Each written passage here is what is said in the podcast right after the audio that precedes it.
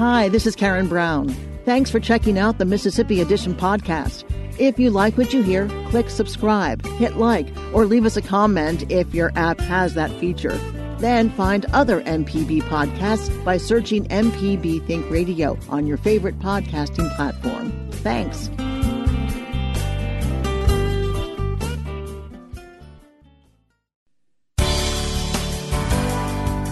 Good morning. It's 8:30 on Thursday, November 14th. I'm Karen Brown and this is Mississippi Edition on MPB Think Radio.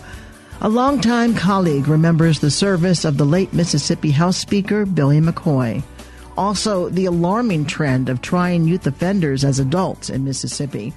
And environmental advocates are talking about a Gulf Coast version of the Green New Deal.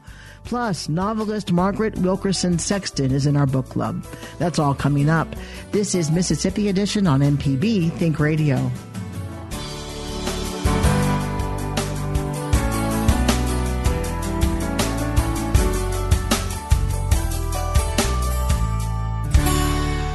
Longtime House Democrat is remembering the public service career of former Mississippi House Speaker Billy McCoy, who died Tuesday. Representative Steve Holland of Plantersville says his fellow Democrat was instrumental in passing the state's current education funding formula, but will be most remembered for legislation creating a four-lane state highway system. Holland spoke with MPB's Ezra Wall. Billy was just this not on a log kind of guy. He he was he was witty. He was intelligent. He had very broad vision.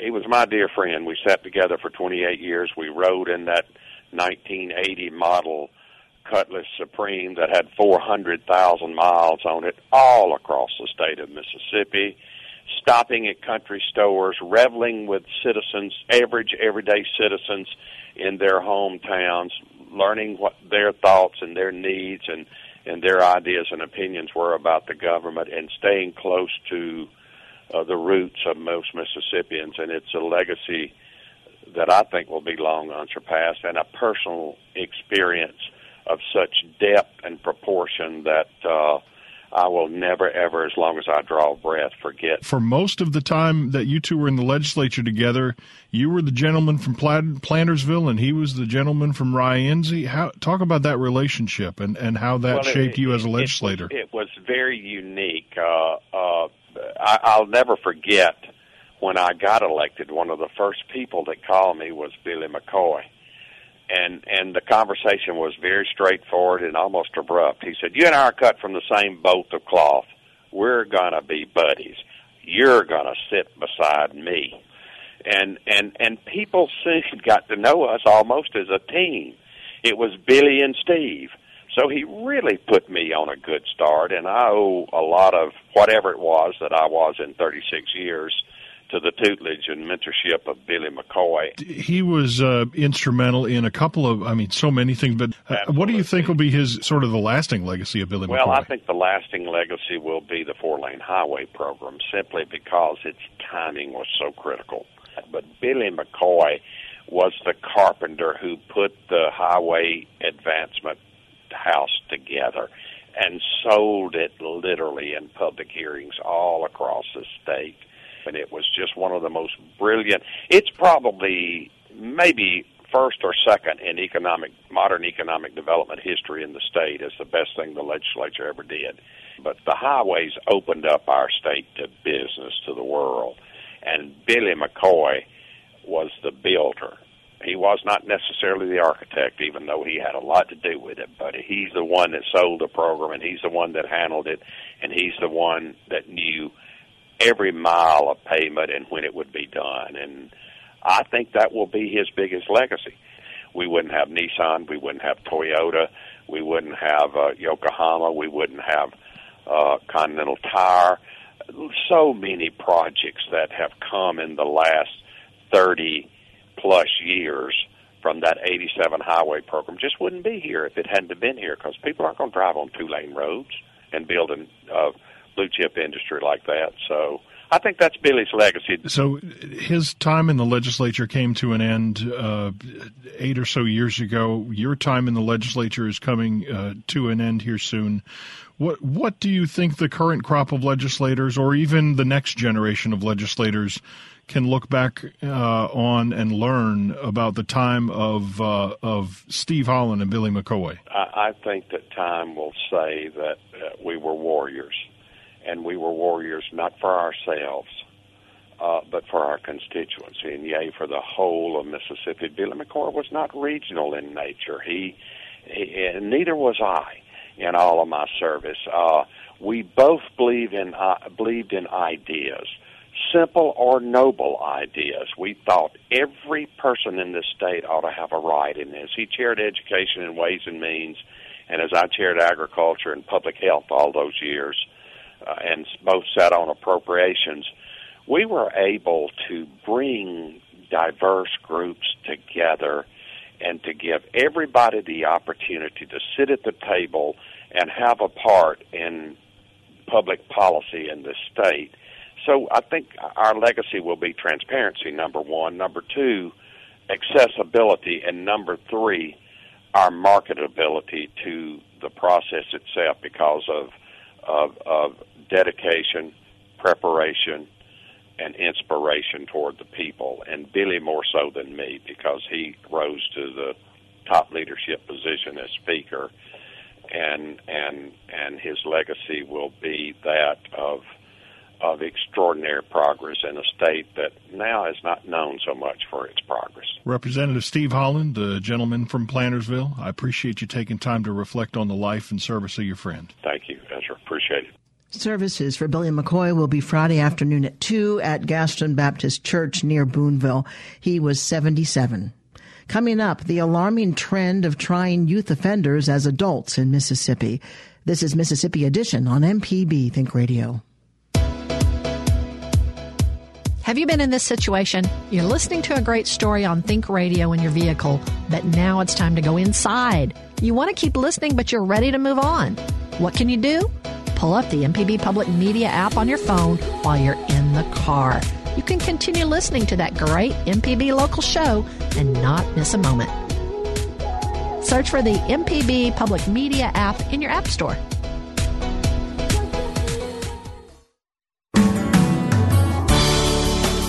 This is Mississippi Edition on MPB Think Radio. I'm Karen Brown.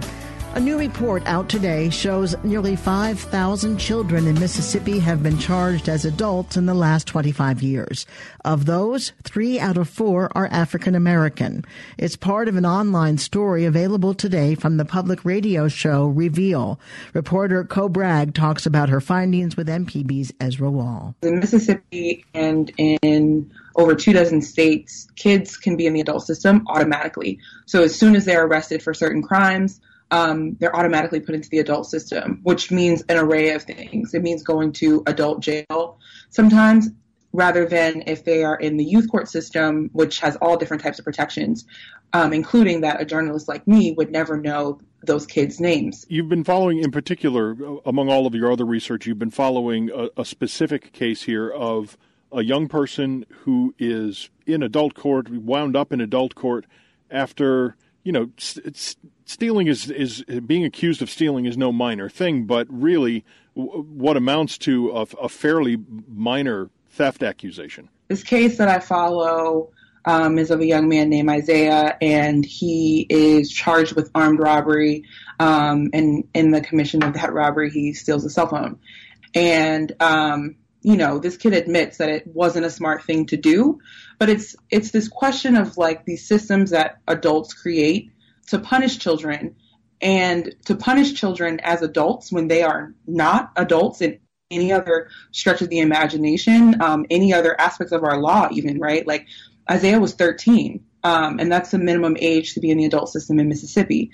And so it's really looking at okay, what do we say about ourselves, about society, if this is if this is the system that a 13 year old can face, when if he was in the youth court system or received some sort of counseling outside of it, and not just him, but many kids that um, go through systems like this, um, where there's like a holistic treatment rather than the adult system, which for adults, most would agree does not result in uh, any type of healing or transformation. Part of the law that allows a 13 year old to potentially be charged as an adult in Mississippi, has that always been the law in Mississippi? When did that become the law? Yeah, so part of my research that I've really enjoyed doing as a history major, I majored in history undergrad, was that um, a lot of this work took me to the Mississippi Department of Archives and History, where I found that these original jurisdiction laws, whereby kids are charged as adults, um, at 13 originated in the 40s and originated at a time where there were a lot of laws on the books and actively created to disenfranchise African Americans. And these original jurisdiction laws, I found in my reporting, were originally designed to target black children. Beside the fact that these laws came about during the uh, Jim Crow era, what else tells you that their purpose and their design was racist in nature. There was a time when lawmakers first set the age where kids could be criminally prosecuted at 14.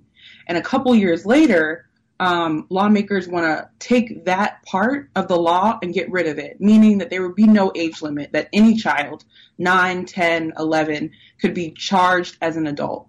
And the governor at the time, um, Paul Johnson Sr., said no.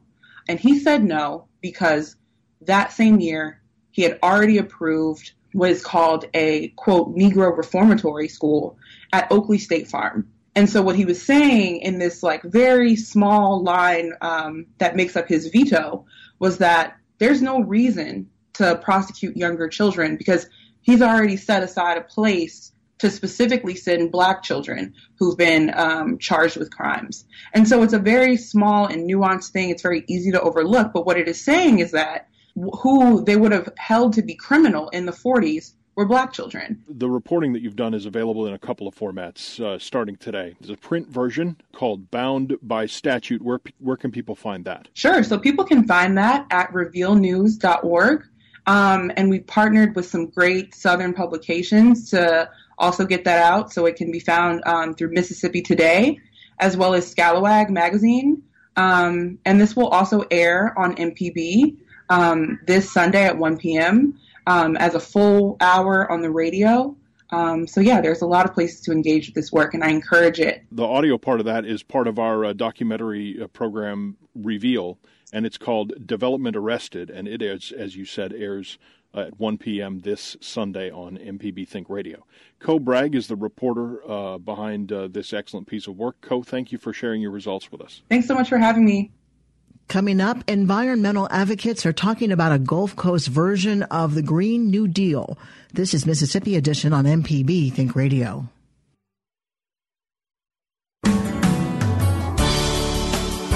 This is Mississippi Edition on MPB Think Radio. I'm Karen Brown. An environmental initiative is being launched that focuses on helping communities of color on the Gulf Coast.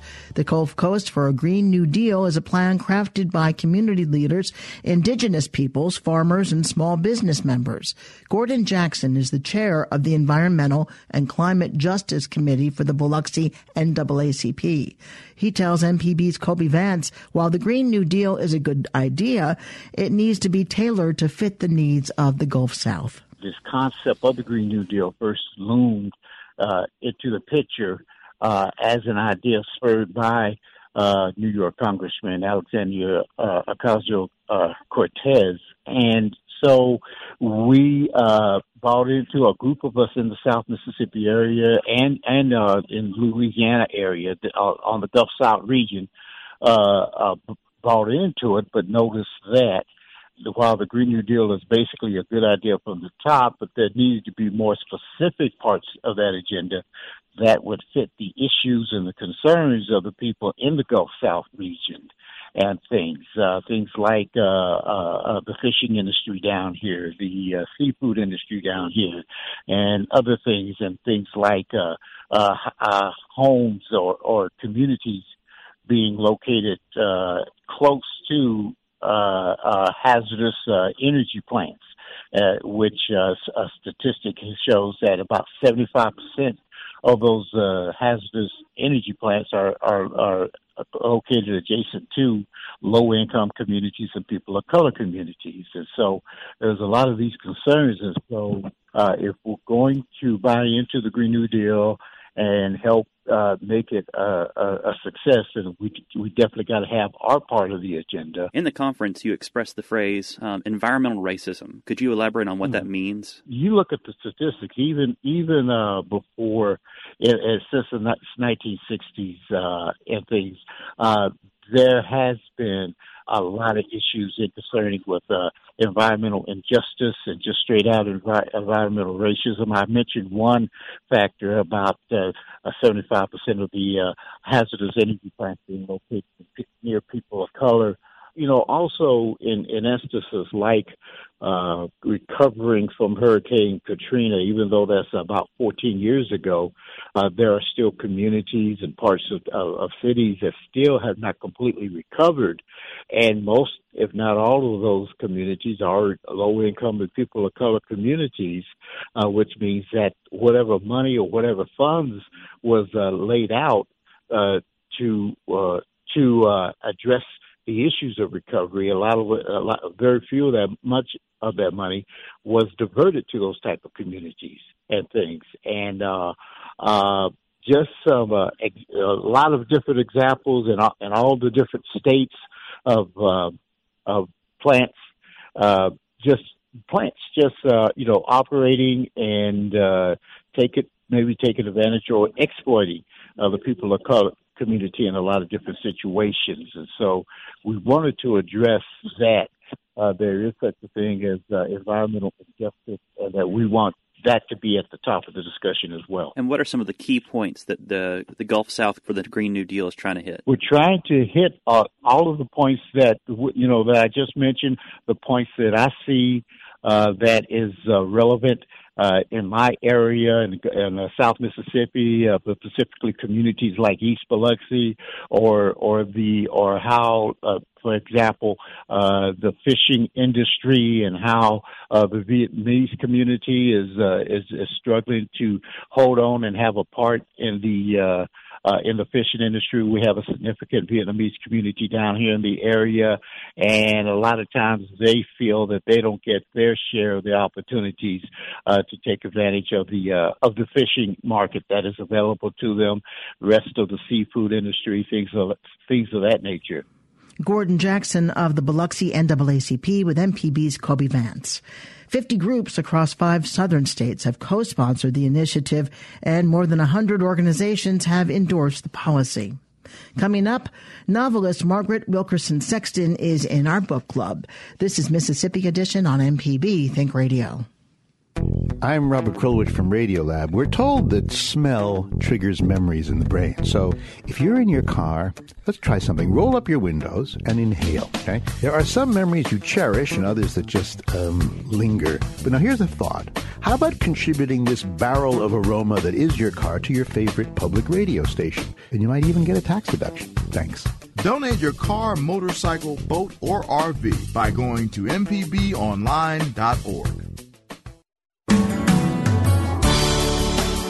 This is Mississippi Edition on MPB Think Radio. I'm Karen Brown. In her debut novel, Margaret Wilkerson Sexton told the story of three generations of a black New Orleans family in World War II, the 1980s, and post Katrina. That book, A Kind of Freedom, was met with high praise and a nomination for the National Book Award. Now, Wilkerson Sexton is out with her next book, The Revisioners. It's the story of a former slave and her neighbor in 1924, and then her descendants' relationship with her white grandmother. The themes are are similar, but was that intentional? Margaret Wilkerson Sexton tells us. I must like it because I almost resisted it for the revisioners because it was similar in that way and I wanted to do something a little bit different, but it's like that's how my brain likes to unfold family narratives. It's like I feel like the multi generational aspect gives it a context that it needs. And so it just helps me. I feel like it fills in many gaps and it's just been a good way for my brain to process the story that I'm trying to tell. And it's funny because the third book I'm working on right now, it's a short story collection and it's supposed to be about these cousins and their relationship and um and and then I found that I'm adding all this stuff about their parents and their grandparents. And it's like I guess it's what my brain likes to do. the big difference between yeah. a kind of freedom and the revisioners is the revisioners focuses on women, strong women, and then women who are, I guess, marginalized. And the two stories of these two groups of women are a hundred years apart. So, can you give us the broad description of what the book is about? So, the book tells the story of Josephine, who in 1924 is a former enslaved woman and former sharecropper, and she's had a tough life. She's escaped slavery and she worked as a sharecropper, but she's flourishing now, even though she's widowed. She has, through a stroke of luck, ended up owning a 300 acre farm and she has healthy, strong relationships and she has all the resources she needs. However, this is the year that a white woman moves in next door. And um, this younger white woman is not as secure as Josephine. She's lonely and she she tries to forge a friendship with Josephine and Josephine is reticent at first but finally she acquiesces and they start to form this cautious relationship and then she learns that the woman is a member of the Klan. what is the relationship or the similarity between that and going forward a hundred years? So then we have Ava, many generations later, who's Josephine's great great great granddaughter. And Ava is biracial and she is strapped for cash and she decides to move in with her white grandmother just to save some money. And her, her white grandmother is sick, and so it's a win-win. She'll help her with her health, and the grandmother will help her save money. And at first, it works out; everything's going smoothly. But then the grandmother's behavior becomes increasingly erratic and even racist, and the storylines between Josephine and Ava begin to converge. What do you want readers to take away from this book? So, um, the main thing is a Kind of Freedom told the story of three generations of a New Orleans fan, family spanning World War II to post Katrina, and the trajectory was downward. I wanted it to be. I wanted to show that despite the fact that Jim Crow was upended, we've had systems in its wake to come in to do the work for Jim Crow, systems like the war on drugs and mass incarceration. And I felt like there needed to be a dismal t- tone in that book for the gravity of the situation to be expressed. However, I was a little bit dissatisfied with how how dismal the tone was, and I sort of wanted this book to end on a more hopeful note. I wanted to delve into not only the intergenerational trauma that's passed down, but the the power. What are descendants of enslaved people gaining from those experiences?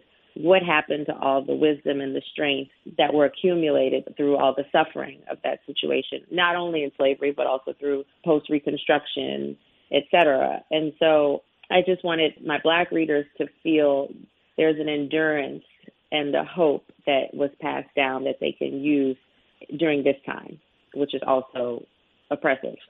And then I also wanted to um, shed some light on the the discrepancy in voting patterns, and I'm talking about the disparity between white women and black women voters the, the history of black women's exclusion from the feminist movement, for instance. I want to shed some light on the history of that and how it's showing up today to try to to heal it, to try to expose it so that we can figure out a way to facilitate more communion and connection between those two groups at a time when we desperately need it. Margaret Wilkerson Sexton was a National Book Award nominee for her debut novel, A Kind of Freedom and her latest novel is The Revisioners. Margaret, thank you very much for being with us. Thank you. It was my pleasure. Stay tuned to MPB Think Radio for a full slate of Mississippi based programs all morning long. Coming up at 9 o'clock, it's Creature Comforts. Then at 10, it's Autocorrect. And at 11, stay tuned for Southern Remedy Kids and Teens. Find past episodes of this and other Think Radio programs online by visiting mpbonline.org. I'm Karen Brown. Join us again tomorrow for NPR's special coverage of the House impeachment inquiry. And join us again Monday morning at 8.30 for the next Mississippi edition only on MPB Think Radio.